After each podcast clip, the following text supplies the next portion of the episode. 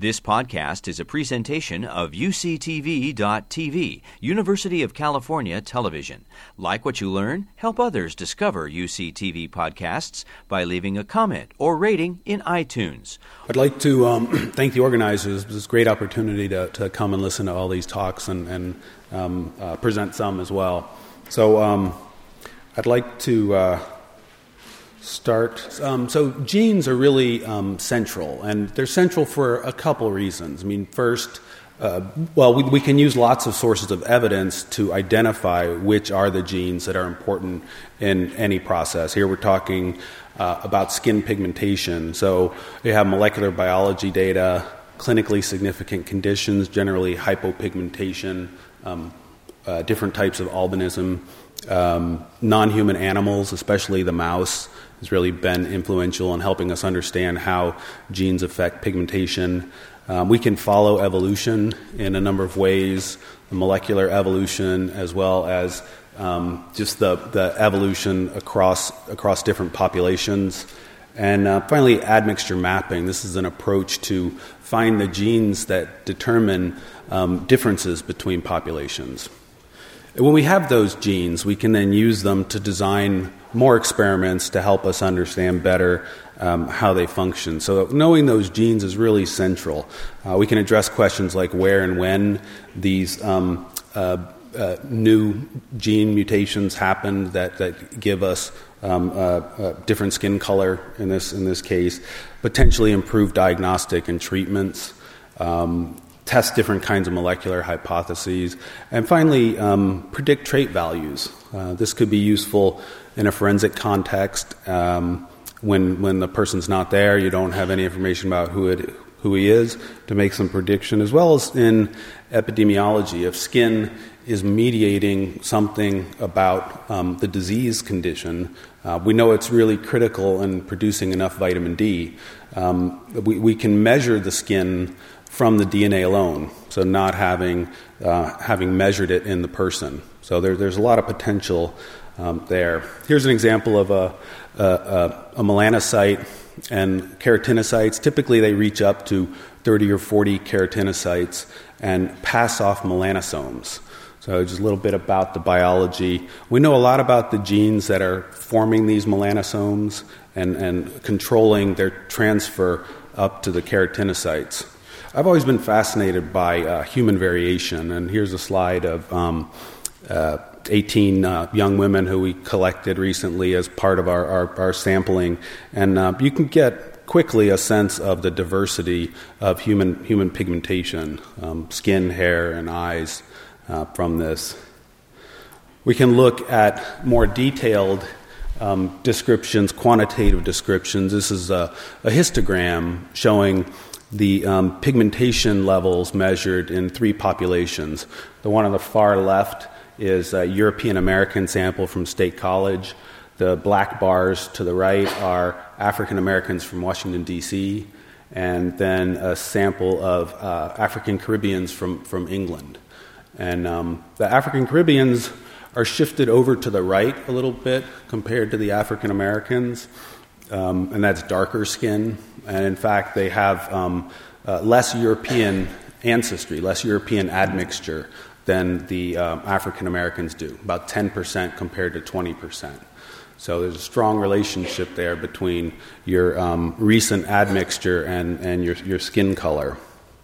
We do see, too, this red bar here shows you the extent of overlap.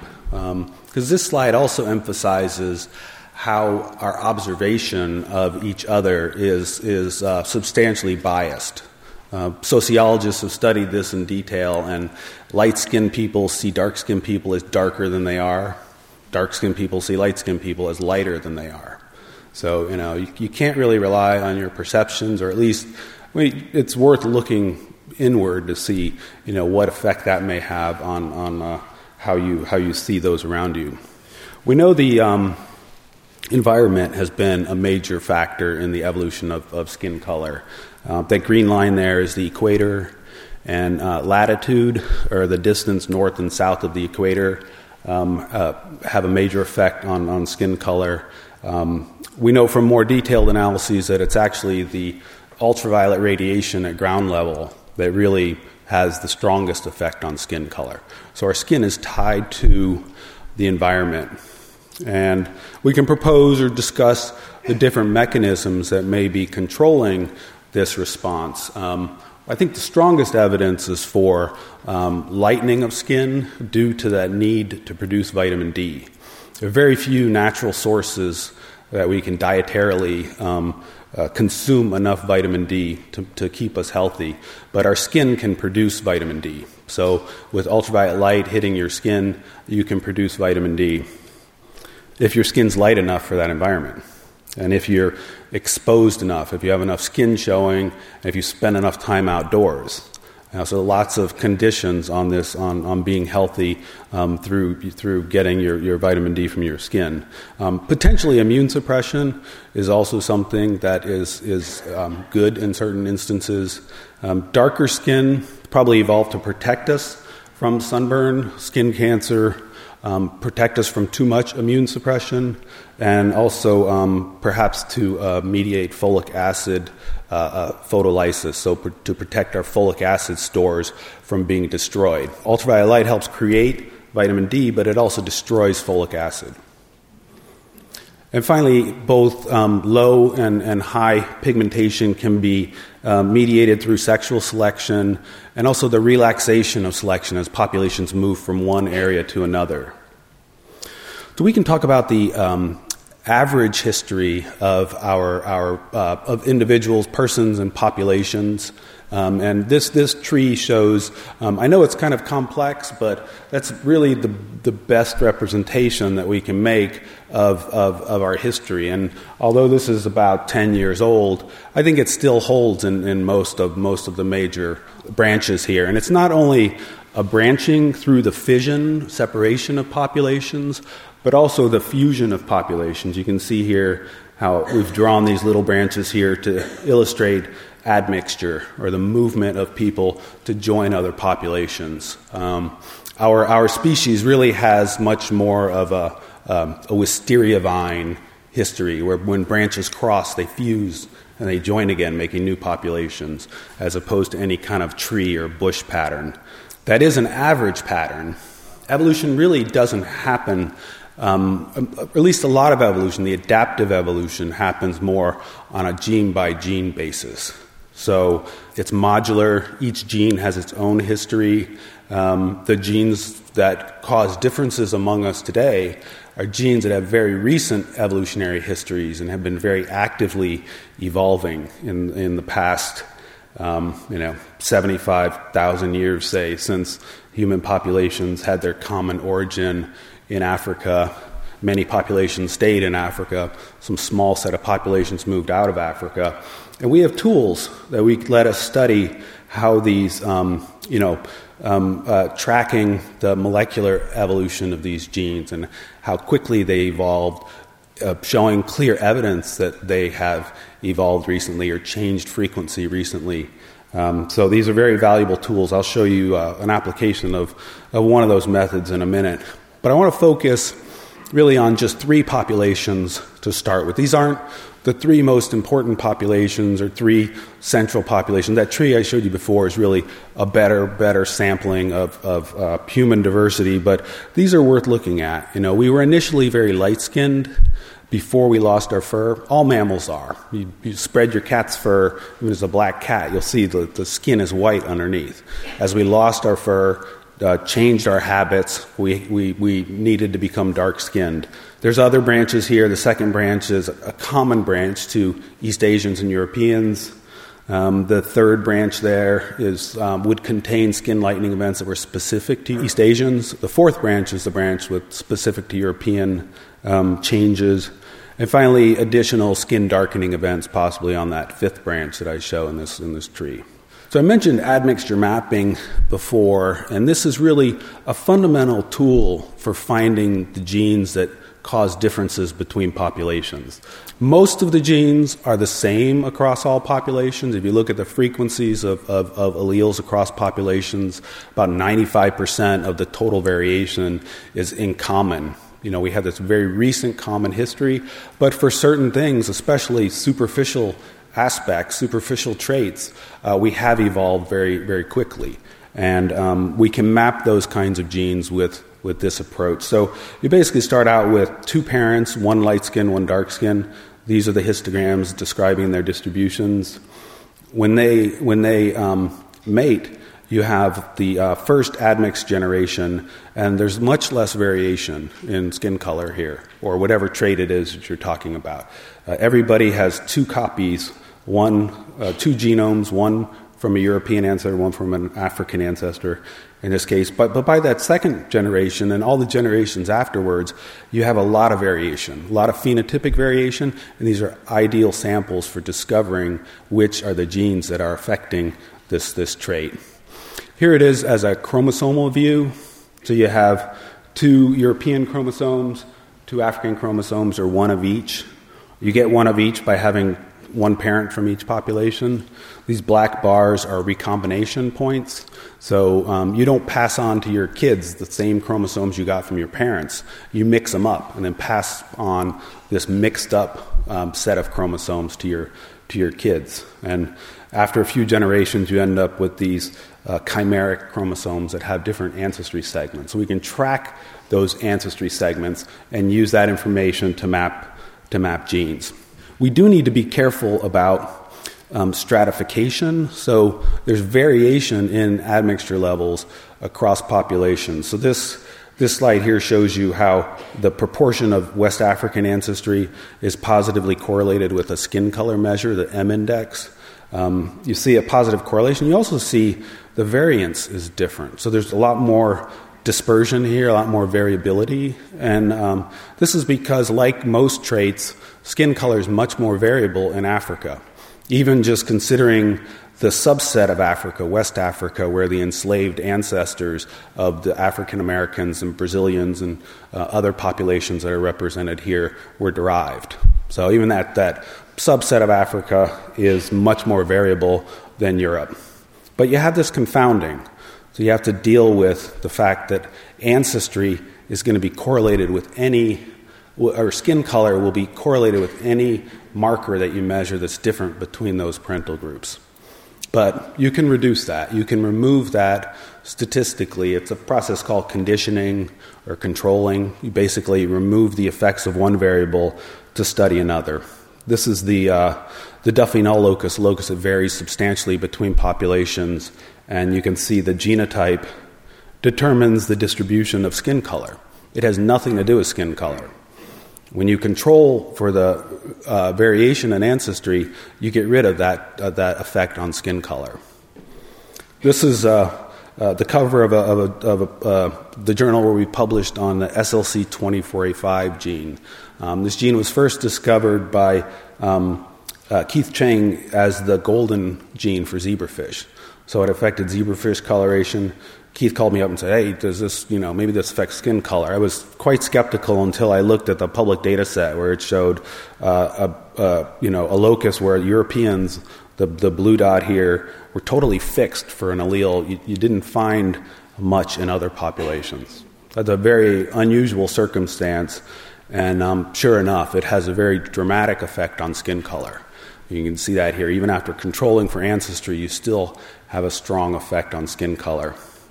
And in fact, in genome wide admixture mapping, we find SLC24A5 is really the strongest gene affecting skin color. Um, you see these other smaller peaks here. Once you condition for the effect of SLC24A5, those genes are much more prominent. So you can see that you can you can detect those. So this this statistical conditioning is a very common tool and uh, very very useful. Um, one of the interesting things we found about not only SLC24A5 but some of those other genes that come up in this this gene mapping analysis, like like SLC45A2 or the MATP gene, is that the variation that causes Europeans to be light skinned is not the same as the variation that cause East, causes East Asians to be light skinned. So, this selective pressure to uh, lighten the skin, uh, probably in, in, in response to migrating to higher latitudes where there's less ultraviolet light, was, was quite strong. I mean, it's affecting, seems to affect any population that moves to a higher latitude. Um, And th- this was really kind of unexpected. Um, you know, we, we, we had other hypotheses about populations like Melanesians. Maybe they shared or didn't share genes with darker skinned populations. Um, but, you know, this is, this is what we found. And in fact, there are many genes. I'm not going to talk to you about um, uh, many of these other genes, but I just want to show you um, a slide that, that, that um, identified you know, what, what we're finding about where these genes occur and, and on which branches they seem to have evolved. So we're, we're not finding too many that are on this common branch of lightning um, in the common population af- coming out of Africa. Um, and only a few that are back as far as, you know, um, uh, on the common branch of all, all human populations. But some of these are more difficult to study too. This is probably the case. I don't think that those genes don't uh, uh, exist and we can't understand them. We just haven't been able to find them yet.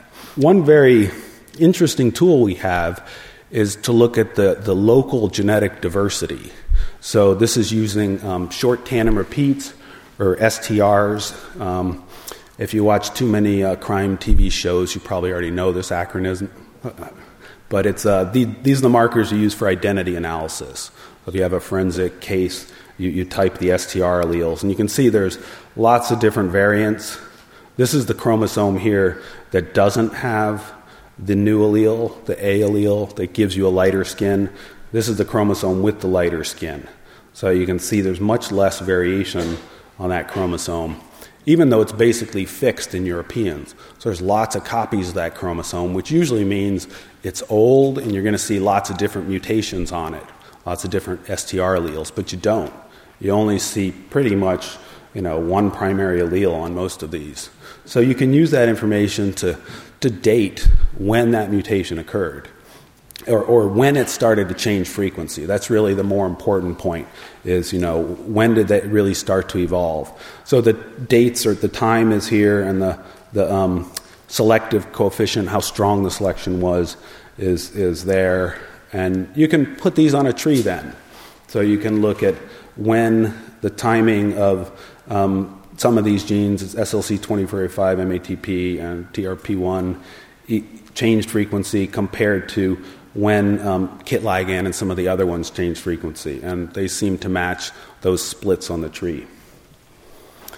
So I just want to say we're very grateful to uh, all of our volunteers who participated in these research projects and I have lots of other colleagues who have um, also um, helped in, in, in, getting to this, this point. And there several other research labs as well who are looking into a lot of these same questions.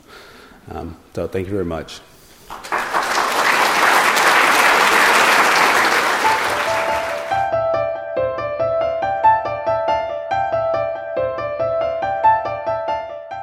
We share with these beautiful cousins of ours skin that serves a variety of important functions, and we've heard a lot about those functions already today protection, thermoregulation. Today I'm going to reprise a little bit of what's been said already about those first two functions and then talk somewhat about this enormous realm of human communication that we engage in with skin.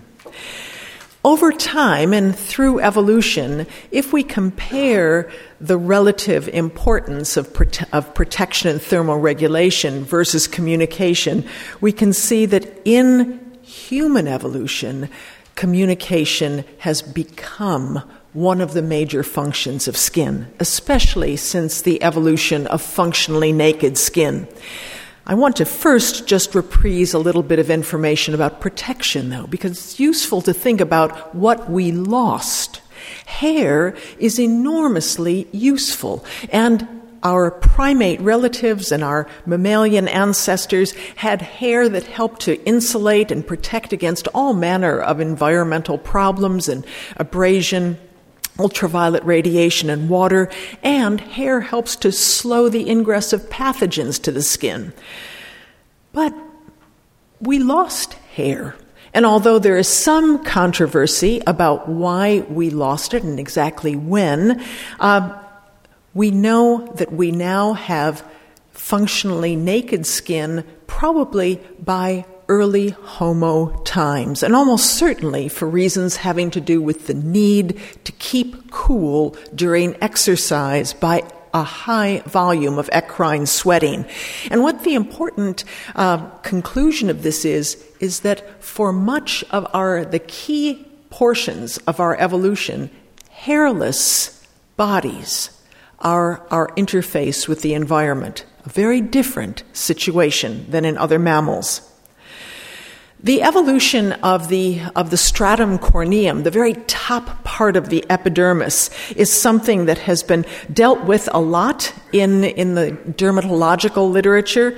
We know that the epidermis, and particularly the stratum corneum at the very surface of the epidermis here, resists abrasion, restricts water loss, and prevents the ingress of pathogens. But that great change from the haired to the hairless condition basically involved changes to the stratum corneum.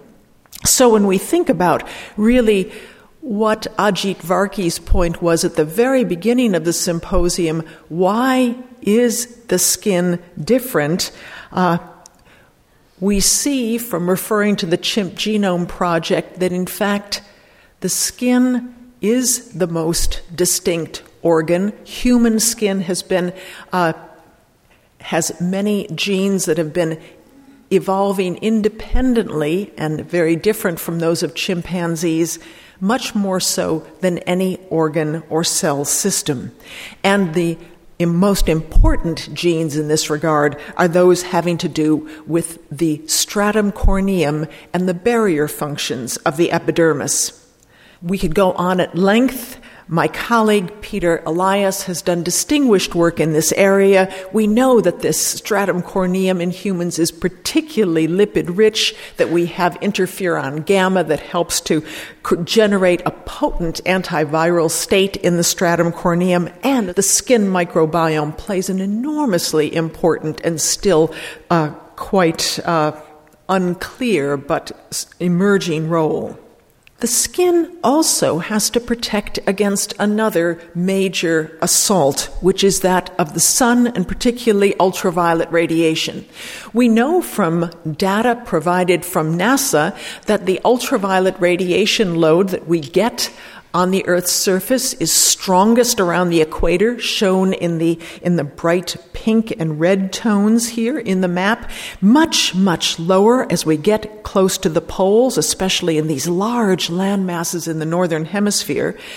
How have humans coped with these high levels of UV in our ancestral areas and much lower levels in areas outs or areas of habitation later in aspects of our evolution. In early Homo, the loss of body hair is associated with the development of permanent dark pigmentation. So instead of having dark hair covering lightly pigmented skin, we evolve permanently darkly pigmented skin. And that is largely to do with the production of high amounts of the tremendously interesting pigment called eumelanin, a fascinating polymer that has myriad important properties, the most important for our purposes being the ability to scatter and absorb ultraviolet radiation and prevent damage to underlying tissues. Ultraviolet radiation causes a lot of damage to the skin that can lead to skin cancer, especially in individuals who are genetically susceptible. But skin cancer rarely causes mortality. So, I, as someone who was interested in, in figuring out why skin pigmentation evolved as it did, and specifically why dark pigmentation evolved, got very interested in, in the effect of ultraviolet radiation on something that would really count for reproductive success in evolution. And I started looking a lot at folate metabolism. Without going into a lot of detail, suffice it to say that we need folate, one of the key B vitamins, in order to fuel DNA synthesis, which is particularly important in certain parts of of our development and life, especially in early embryogenesis, when we know that folate is critical for the formation of the embryonic neural tube, which is the precursor of the modern or the, the uh, adult nervous system. So, if you have an environmental agent like ultraviolet radiation that can actually break down folate and affect other aspects of the fol- of folate metabolism in a pregnant mother, then you can affect reproductive success. And this is why we've highlighted that mechanism. So here I say the primary, not the only, but the primary selective force for the evolution of permanent dark pigmentation is protection against ultraviolet induced changes in folate availability and DNA synthesis in early embryogenesis and in sperm production.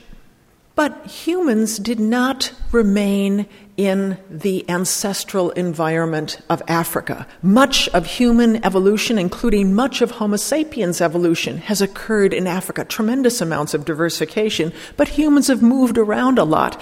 And here we can see in the history of, of modern humans, we have people moving small populations moving out of Africa into areas of very different ultraviolet radiation, including very low areas, or very low UV areas later in our evolutionary history. Why is that important? Because ultraviolet radiation, mostly a malign influence that we think about in evolution, is a creative influence and is extremely important in all vertebrates in the production of vitamin D in the skin. Without ultraviolet B radiation, we cannot make vitamin D in the skin.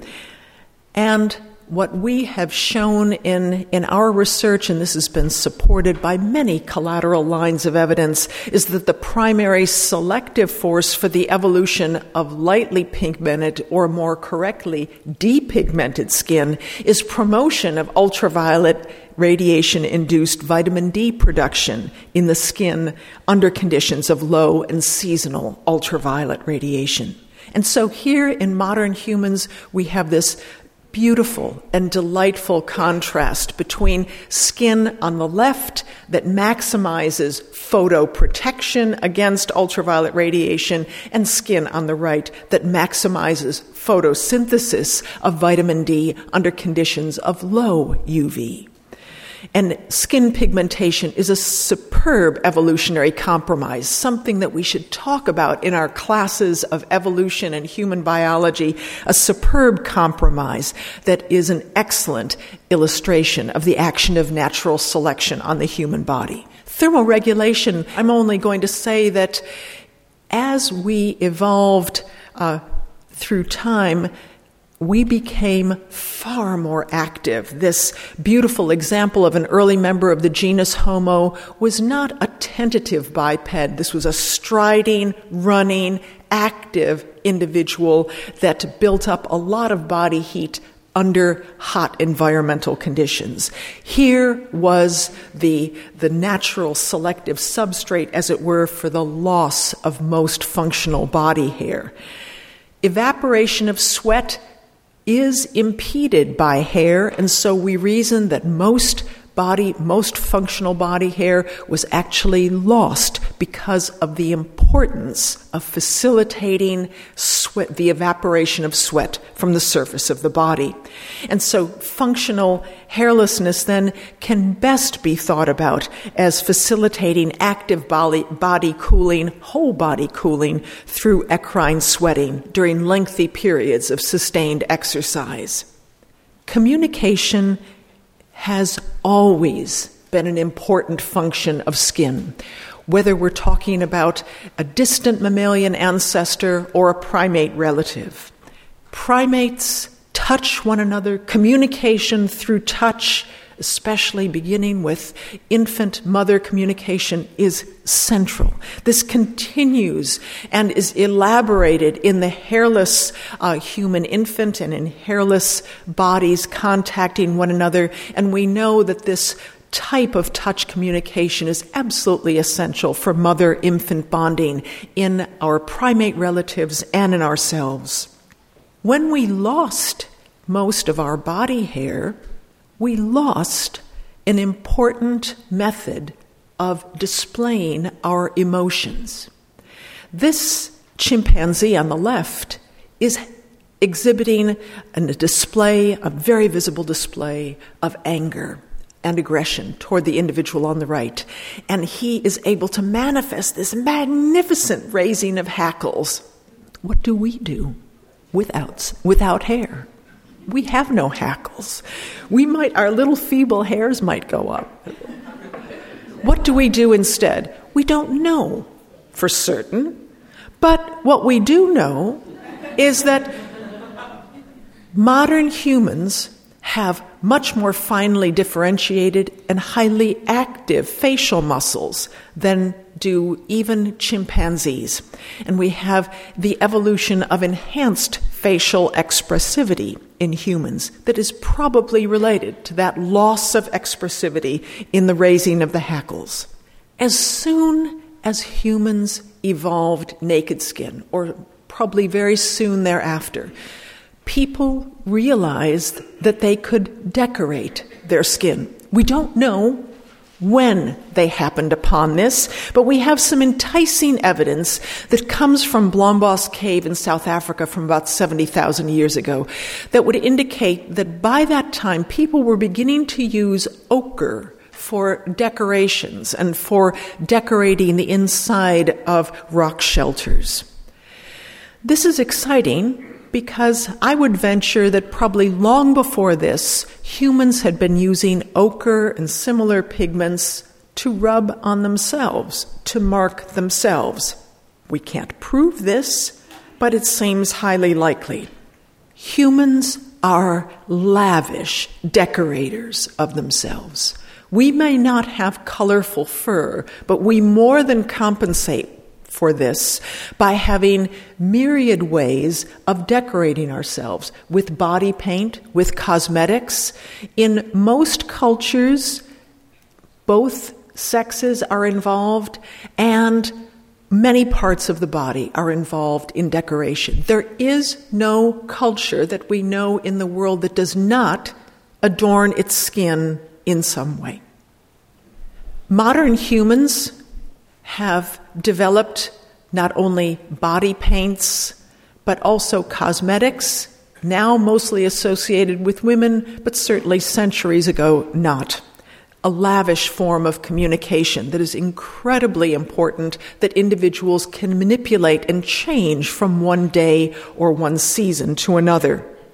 We also start making permanent marks on our body. We know from the preserved remains of the so called Tyrolean Iceman, dating from around 5,000 years ago, that we have evidence of tattooing of the skin. These are thought to be therapeutic tattoos that were on the skin, not necessarily decorative. Many of them are crosses or simple lines, parallel lines. But the fact that they're, that they're present that early in the archaeological record with uh, in Neolithic humans is significant. And humans around the world tattoo themselves, and sometimes lavishly. This uh, woman from Burma has beautiful facial tattoos that signify her marriage, her marriageable status, and that identify her to a particular uh, clan group. But what do we say just through our color? And the rest of this lecture I want to devote to the messages, the communication that actually comes from our color. During most of human history, humans moved around slowly. They came into contact with one another gradually. There were no big surprises And it's not surprising that through much of history, not just prehistory, but much of history, we have no indication that humans treated one another differently on the basis of color. It only is relatively recent, in the last few hundred years, that color becomes something that has social significance and that has some kind of set of stereotypes and even stigmas attached to it. And we really see the emergence of a modern color consciousness beginning in the 18th century, when innate skin color comes to communicate both racial identity or race uh, belonging and social status. One of the most interesting figures in this history is the philosopher Immanuel Kant. Immanuel Kant was a very careful reader of Linnaeus, the great taxonomist. Linnaeus made very simple descriptions of humans according to skin color and geography. Later, he associated skin color and geography with some characteristics of behavior and culture. Kant was an avid reader of Linnaeus. And Kant, although he's known far more for his, uh, his thoughts on rationality and human thinking, had tremendous curiosity about human diversity, human origins, and the origins of human capacity for civilization. And so he thought a lot about Linnaeus and what Linnaeus said, and Kant. Not a naturalist, but Immanuel Kant, the philosopher, was the first to actually enunciate the presence of four races. And the key thing about Kant's races were that in his mind they were immutable. They couldn't change ever. And this was not just a list, it was a hierarchy. And critical here is the primacy of the white race, which is something that we see emerging again in different guises for many centuries or many decades after this. Kant's tremendous influence was complemented by the importance of maintaining a strict social hierarchy in order to keep the transatlantic slave trade going. By the early 1800s, there was tremendous pressure to end slavery, to end the slave trade, but it was very, very financially appealing and important for the hierarchy of races, and especially the primacy of the white race over the so called black race, to be enunciated so that slavery could be maintained. And we see this complementarity between a philosophical and a religious or pseudo religious underpinning for race hierarchies and slavery, along with the, the mercantile and capitalist underpinnings. A very pernicious system that led to the social differentiation of color, something that hadn't existed, at least in as strong a form and violent a form before. And so we see race definitions that are associated with color that lead seemingly inexorably to the development of racial stereotypes, especially when they're propagated by individuals like Kant, like Thomas Jefferson, who were highly socially influential through their writings, leading to the development of what I've called color memes that are adopted and transmitted from family to family, generation to generation, leading to a durable psychosocial template for racism. So, skin, coming from this, this delightful and beautiful evolutionary background, skin color actually reflects our evolutionary history, but in this most recent part of human written history, comes to represent something entirely different. But I am not a pessimistic person. And the beautiful thing about humans as primates is that we are tremendously imitative and suggestible, and we can change. We adopted in Western civilization broadly certain attitudes toward color, and we can change those attitudes. We're not create, we're not trapped by the color memes that we have created. And this aspect of communication through skin can in fact change. I want to celebrate the beauty of human skin and invite you to think more about the, the exquisite path that skin has taken through the last seven or so million years of the human lineage. The evolution of hairlessness, functional nakedness, sweating, the development of, of these marvelous appendages, and the beautiful feast of microbes and other creatures that live on the surface of our skin. And then the superb things that we do with this beautiful naked canvas that has been produced by evolution. Let's celebrate those and continue an active program of research. Thank you very much.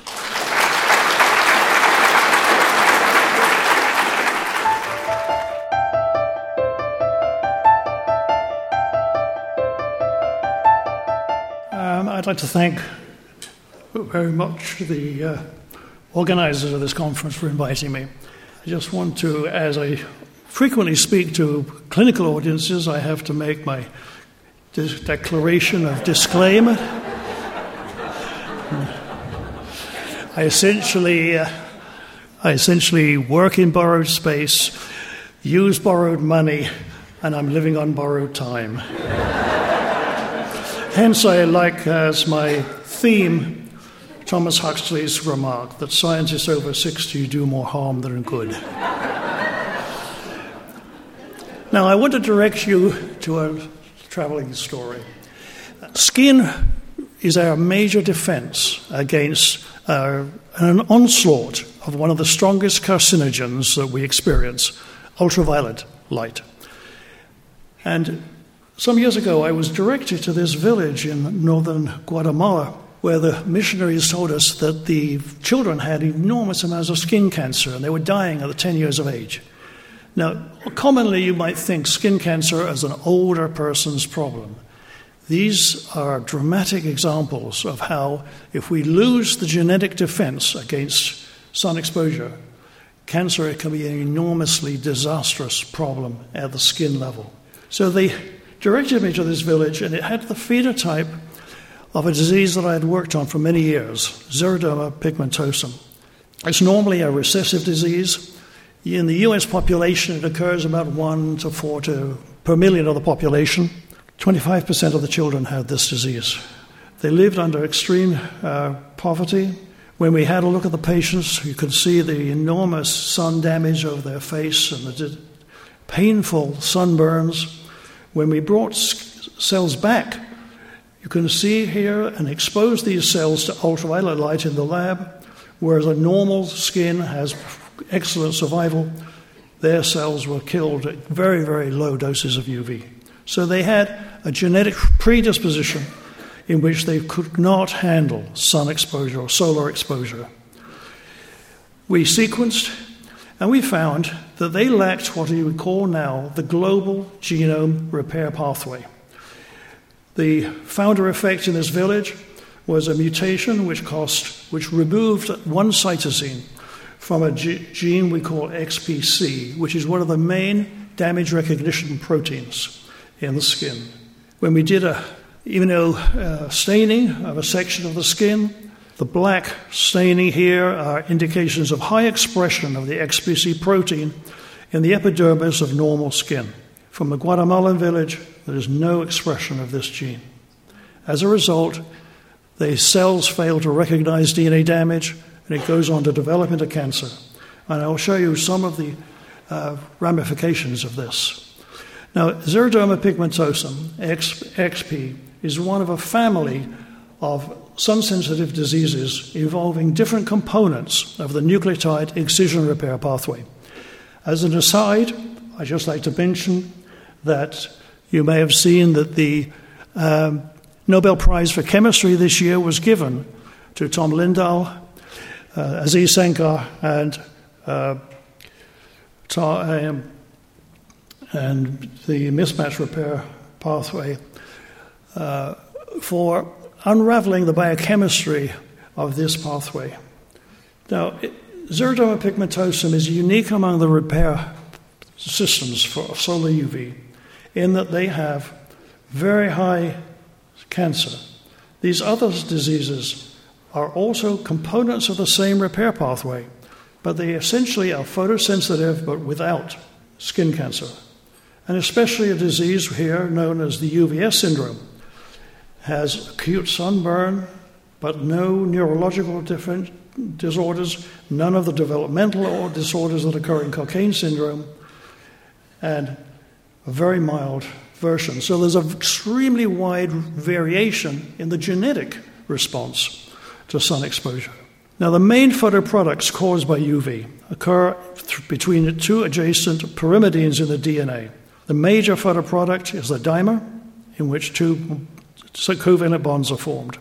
An alternative photoproduct, the 6 4 photoproduct. Now, if you do not remove these photoproducts, this, the, either of these, if you don't remove them gene- biochemically from the DNA, they can go on to interfere with DNA replication. And a cytosine in a TC photoproduct can deaminate, codes as an A, you know, codes as a T, and then opposite an A is placed. After two cycles of replication, a TC sequence becomes a TT. So a C to a T transition mutation in a TC sequence is an absolute fingerprint for UV exposure and a UV induced mutation. Now, the excision repair pathway for UV damage has two major routes. If the, G, if the DNA is unexpressed, which is a large majority of, the, of our DNA, damage is recognized by a dedicated damage recognition protein, of which XPC, the Guatemalan population, has a mutation. So they fail to recognize. An alternative mechanism by which damage is recognized is an arrested transcription. If cells can, cannot recover from this, they have the disease called Cockayne syndrome. And then these two pathways converge on an extensive remodeling system to repair the DNA. If we look more closely at the transcription process, there are two strands the coding strand and the template strand. The template strand is the one on which is transcribed into RNA. The repair of these two strands is different. The XPC system repairs this strand, the transcribed strand is repaired by a complex of proteins that are associated with a transcription complex. The difference between these two strands have a major impact on carcinogenesis. If first, if you look at repair in terms of the removal of a number of photoproducts uh, with time, in a rapidly in a highly expressed gene like p53 or DHFR, the photoproducts are removed rapidly. In unexpressed or lower expressed genes, the photoproducts are removed to a much lower extent. So the rate of repair depends upon which strand the damage lies. We then collaborated recently with a group in Seattle, Larry Loeb and Kate Bayliss, in which they used a high throughput sequencing method to determine exactly what are the sequence changes in a UV irradiated population. Now, those of you, those of us who've worked in mammalian cell biology and tissue culture and mutagenesis realize that over the years we've only had one or two genes that were capable of studying mutagenesis in culture because of the number, the, the rarity of having a drug selectable locus. With high throughput sequencing, we can get by that completely. And so here is the result of measuring the mutation frequency in nucleotide changes per 10 to the seventh nucleotides, high resolution sequencing, averaged over a large number of genes that are relevant for skin cancer. And you can see that in a wild type normal cell, there's a low in- increase in mutation as a function of dose, but in a XPC, such as we see in Guatemala village, an enormous increase in mutation rates going up from 0.5 up to 5, a tenfold or more increase in mutation rates. We then decided, once we had that system working, we went back to, to Guatemala and with some help of a clinical service team that goes there from San Diego regularly to treat the patients and give them some clinical help. We brought back five squamous carcinomas from this population, sequenced 3 million single nucleotide mutations by exome sequencing. Transition mutations were the majority in XPC. Now, since it was a small population size, we didn't concentrate on which genes were mutated, but we asked what is the frequency of mutations per kilobase across the whole genome? And asked what's the mutation density?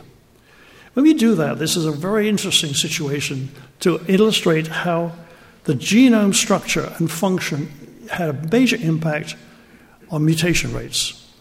In a normal population, seen here, normal squamous carcinomas from a normal population, there is a protein in the histone that methylates a region and suppresses access for other enzymes. As a result, the mutation density is, goes up because those regions of the, of the chromatin are inaccessible to repair. As transcription increases across the genome, we find that this is, removes the repression, and as a result, mutation frequency declines. But still, if you compare the non transcribed strand to the transcribed strand in the tumor, there are more mutations in the non transcribed strand. When we move to the XPC tumors from the Guatemalan patients, we find no removal of mutagenic lesions right across the genome, irrespective of transcription level. But in the transcribed strand, very efficient removal. Now, this is a striking illustration of the fact that it, it, depends critically which strand of the DNA is damaged and which one gets repaired. If, you fail to, if the cells fail to repair the non transcribed strand, mutation rate is very high when replication comes along there. On the other strand, the transcribed strand, it doesn't matter how well that's repaired in the Guatemalan population, because they can't repair the other strand, cancer is high. So that the repair of this transcribed strand can be very efficient, but it confers absolutely no protection against UV induced mutations in carcinogenesis. Now, if we can turn to another response of the skin to ultraviolet exposure, sunburn, we often think, and it's established more or less, that the, uh, the risk from melanoma from the sun is related to how many sunburns you get. Well, in squamous carcinoma, there's a very different situation. This is the spectrum of xeroderma pigmentosum patients from sun exposure. You can have a patient with very high erythema and sunburn. You can have patients with freckling, patients that develop severe skin cancer. So you can have this range, and this is under genetic control. If you look, and this is data published recently from England, where they have they bring in all the XP patients from the country and treat them and follow them in one single location. And this was reported a couple of years ago.